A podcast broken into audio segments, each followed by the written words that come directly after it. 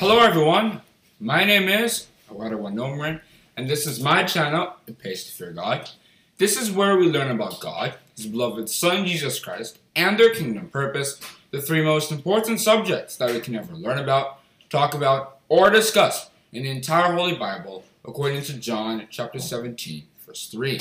The subject that I have prepared for you and myself today is captioned, Are You Really Humble? However, before I get into that, I once again have a tune that some of us might enjoy.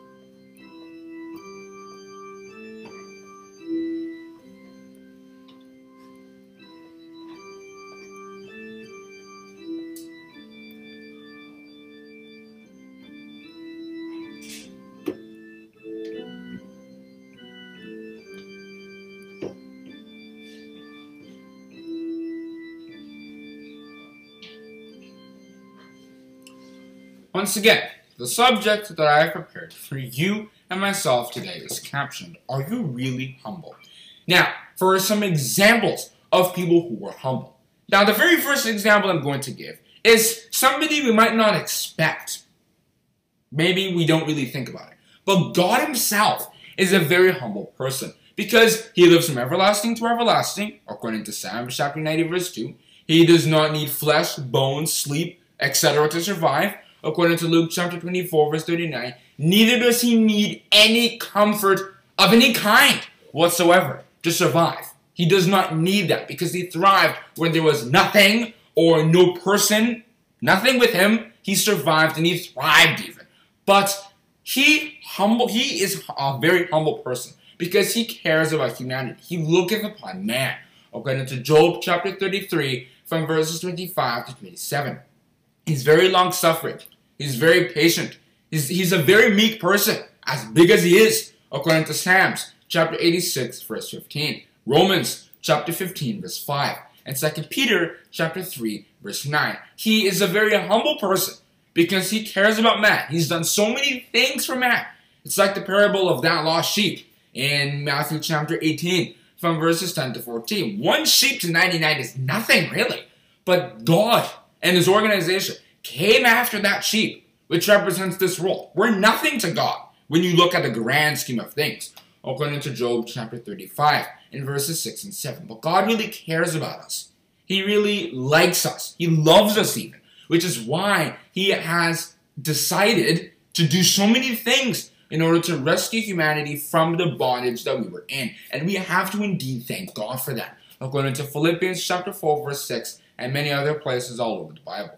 His son Jesus Christ is also a very good example of somebody who was humble. He was so humble that he left his riches in heaven. It's a very powerful place. And in that powerful realm, Jesus Christ held one of the highest positions ever. So that's not something many people, certainly Satan the devil for one, would want to leave. But Jesus Christ sacrificed that because he was humble before God. He was obeying God. He was open to advice, open to instruction. Which is why he went down, he went up from there down here, and he became one of the lowest people in a low realm. It's a lot of humiliation, according to 2 Corinthians chapter 8, verse 9. And he did learn obedience through that, according to Hebrews chapter 5, from verses 4 to 8. And his rewards, endless. In Philippians chapter 2, from verses 5 to 11, St. Paul had told us about some of those things. One very prominent example of Jesus Christ's humility was when in John chapter 13, from verses 5 to 10, he washed his disciples' feet. This is somebody who is more knowledgeable than pretty much everyone else on the earth. And he is washing the feet of his own disciples, his own people that he himself were teaching. They were like, Why are you washing my feet? And then Jesus Christ said that you this is humility. You have, just as how I've done this, you have to go do that to others. And we have to take that to the spiritual level. We have to humble ourselves before God and accept His righteousness. Accept what He tells us. Because if we don't, many blessings that God has for his worshipers, we won't get them because we can't humble ourselves before God and actually see what he has as a very thriving way to live a Christian life. Many people don't really understand what humility really is. They look at the physical humility and think that's the limits. That's what all humility is. Now, when I say physical humility, that's talking about, for example, when you're on a bus and you see that there's somebody handicapped, whether it's a pregnant woman or it's an old person, buses always have warning signs, etc., that tell you that. Maybe you want to get up from that person. That is physical humility. It's it's not really humility, but many people think that when somebody does that, he's humble, he's humble. When he devotes 50% of his money to charity, he's humble, he's humble, so on and so forth. There are many examples I can give right now.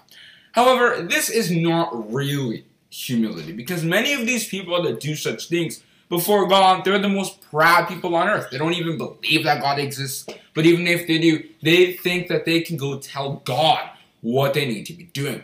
We need to have the understanding humility is the ability to be teachable, the ability to be meek, humble before God. Many people, in order for them to be humble, you have to suppress them. You have to destroy their riches, destroy everything they have before they actually become humble. As the saying goes, a lot of hum humiliation is necessary to get only a little humility. We have to understand we should not let God have to do so much in order for us to finally feel a little humble. No, we're supposed to humble ourselves before God because God does not deal with people who are just proud, boasting that they know everything. No, He deals with people that are act that can humble themselves before God, the Holy One. For thus saith the high and lofty one, that inhabiteth eternity, whose name is holy. I dwell in that high and holy place, with him also that is of a contrite and humble spirit, to revive the spirit of the humble, and to revive the heart of the contrite ones. Isaiah chapter 57, verse 15. The meek will guide in judgment.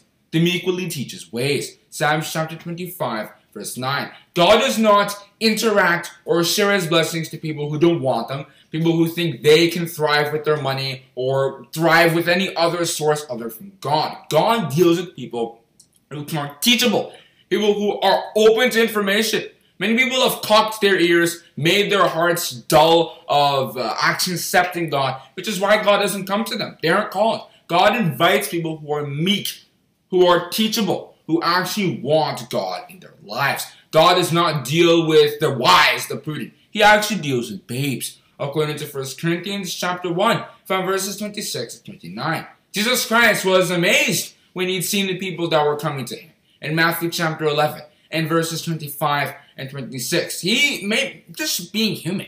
Maybe he expected people who were big, you know, who really knew God. But the people who he was seeing were commoners, people who didn't really do anything. They were just nobodies in the grand total society. I thank thee, O Father, O Lord of heaven and earth, because thou hast hid these things from the wise and prudent, people like the Pharisees, and hast revealed them unto babes. Even so, Father, for so it seemed good in thy sight. Matthew chapter 11 and verses 25 and 26. God does not deal with people who are proud, or rather people who are humble. And what does it exactly mean to be proud? Well, for example, if humility is to be teachable, to be proud means you're not teachable because the proud people think that there is indeed no God.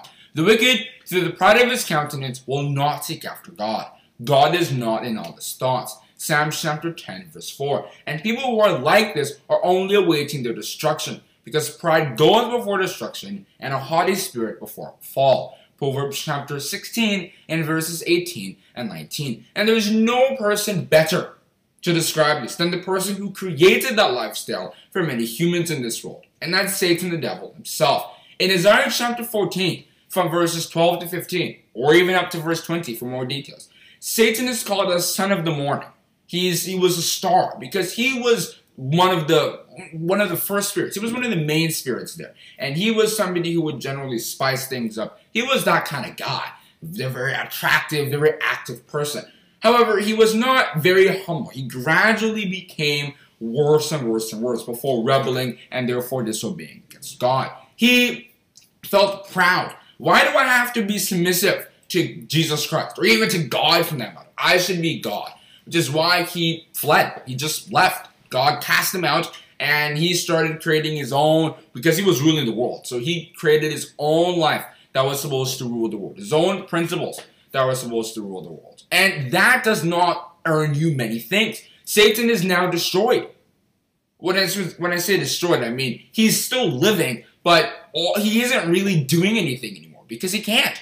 God has defeated him, and it's, just his institutions that are gradually withering away because he's established his kingdom, and no other kingdom is going to be able to go against it. According to Isaiah chapter 2, verse 2, Haggai chapter 2, and verses 6 and 7, Daniel chapter 2, verse 44, chapter 7, and verses 13 and 14, and many other places all over the Bible. God does not deal with proud people, but rather people who are humble, according to 1 Corinthians chapter 1, from verses 26 to 29.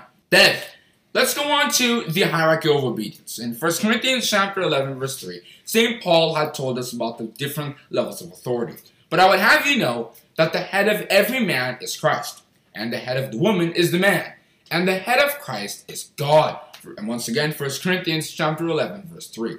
Now, not everything in the hierarchy is mentioned. For example, churches have to obey Christ, institutions have to obey God. And let's start with children, one of the things that are mentioned there.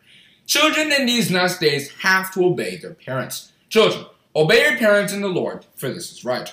Honor your father and mother, which is the first commandment with promise, that it may be well with thee, and that thou mayest live long on the earth. Ephesians chapter 6, from verses 1 to 3. If you watch my other video, Kids in the Challenge of Obedience, I went into detail about how all of that works. Many children in these last days don't even know what they're doing.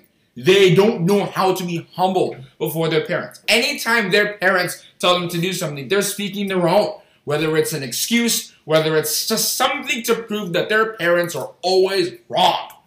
And in reality, many times they're actually right. And many of those kids go and learn that later after they've disobeyed their parents. Then they go and they're punished by God for doing that. And then they see all the disadvantages that come from that. And then they know, then they see, they understand the fact that they should have really obeyed their parents. We must humble ourselves before our parents. We shouldn't even really be trying to talk against them. We must trust them. We must be swift to take an instruction, but slow to speaking, slow to go making excuses, and also slow to wrath according to James chapter 1, verse 19. This, being humble before our parents, makes a glad father and a very happy mother, according to Proverbs chapter 10, verse 1, and Proverbs chapter 15, verse 20. If for wives, we must obey our husbands in everything, according to Ephesians chapter 5, and verses 22 and 24. Not in some things, not in the physical humility, like, oh, okay, if uh, he tells me to go get a cup of water, I go get a cup of water. If he tells me to cook a meal, then I go cook a meal. Those are physical things. But on the spiritual level, you have to obey them. If he's making a mistake, make the mistake with him. If he's being successful, be successful with him. It, that is how to be humble. And we must, as wives, continue to do that. Because eternal life is waiting for us at the end if we continue following that path. If we also read 1 Peter chapter 3, from verses 1 to 6, some more advice. We should never be like many of the people who are in these last days who are doing that, dislocating families, separating relationships, etc. According to Isaiah chapter 4, verse 1, we should be humble before our husbands, and through that, being humble in totality before God.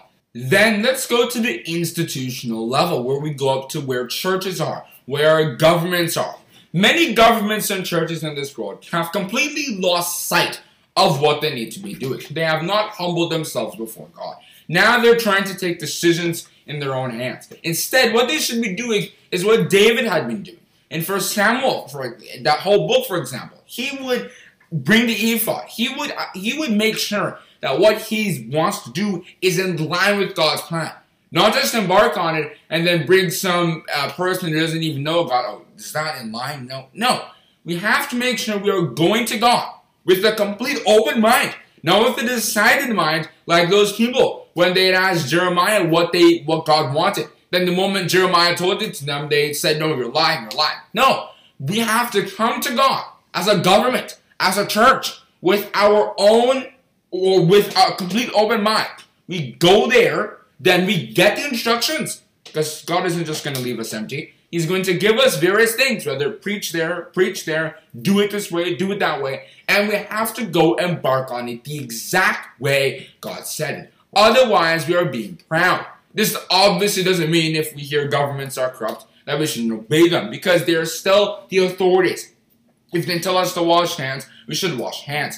If they tell us we have to drive less than 60 miles an hour, we don't just go violate it because we think they're corrupt, because it's for our own safety. But anything that goes against that, we must throw it out to remain being humble before God. According to Romans chapter 13, verse 1. And as for them, if they don't humble themselves, eventually things are going to get too late. God is going to destroy them, which He is, by the way, already doing now, according to Isaiah chapter 24, from verses 1 to 7. Ezekiel chapter 21, verse 26, and many other places all over the Bible, they need to rescue themselves. They need to stop being proud, trying to take decisions for themselves, casting God away, and replacing the gods with the researchers, the presidents, the professors. No, it should be God, because God has a way. We should never think we know everything. Trust in the Lord with all thine heart, and lean not unto thine own understanding. In all thy ways acknowledge him, and he shall direct thy paths. Be not wise in thine own eyes. Fear the Lord and depart from evil. Proverbs chapter 3 from verses 5 to 7. If read Ezekiel chapter 37, it's a good way of describing this. When we don't have God in our lives, we're like dry bones. We're like things that are so dry that they're lifeless even. Like um, when the desert, things are next to lifeless there. But when we have God, it's like the forest. It's full of life tigers, bears, birds, all those kinds of animals. Spiritually, it's all, it's all sorts of peace.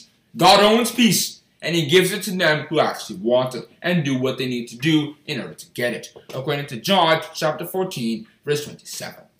I hope I have made it clear now what it means to be humble. Now, let us ask the question Are we really humble? It's not a question that we have to go debate whether it's about. It should be a very simple question. If we are as children going to parents, trying to tell them what we are doing, uh, what we want to do, and then trying to convince them to go com um, comply with our plan, we're not being very humble. We need to tell ourselves how to be humble and go about doing that. Because like I said, the meek will he, God in judgment, and the meek will teach his ways. Psalms chapter 25, verse 9. God does not deal with people who think they're too big for him. God just laughs at such people because he always gets the last laugh.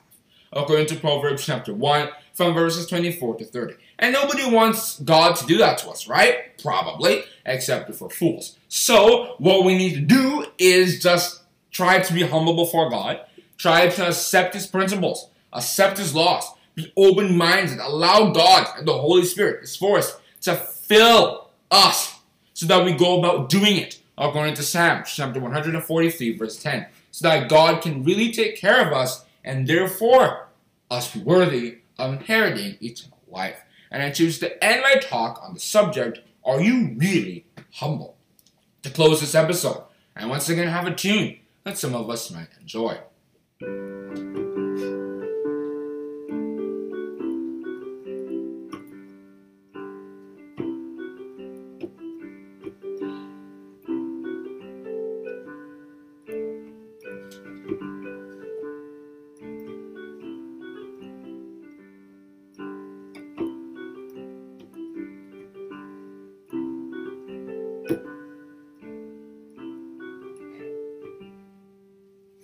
Will indeed make a way to those who are very humble to Him. Hope you enjoyed this video. Hope you learned something most importantly. Please try to subscribe and share this video because everybody deserves to know a little about how they need to be humble before God because that is the only way we can enter into the narrow way, according to Matthew chapter 7 and verses 13 and 14, which at the end leads us to eternal life. Thank you. Oh, one more thing. If you like what you heard today, feel free to share a message at https colon double slash anchor.fm slash it pays to fear God slash message.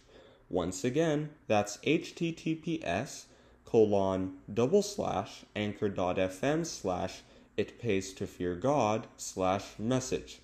Hope to hear your wonderful feedback.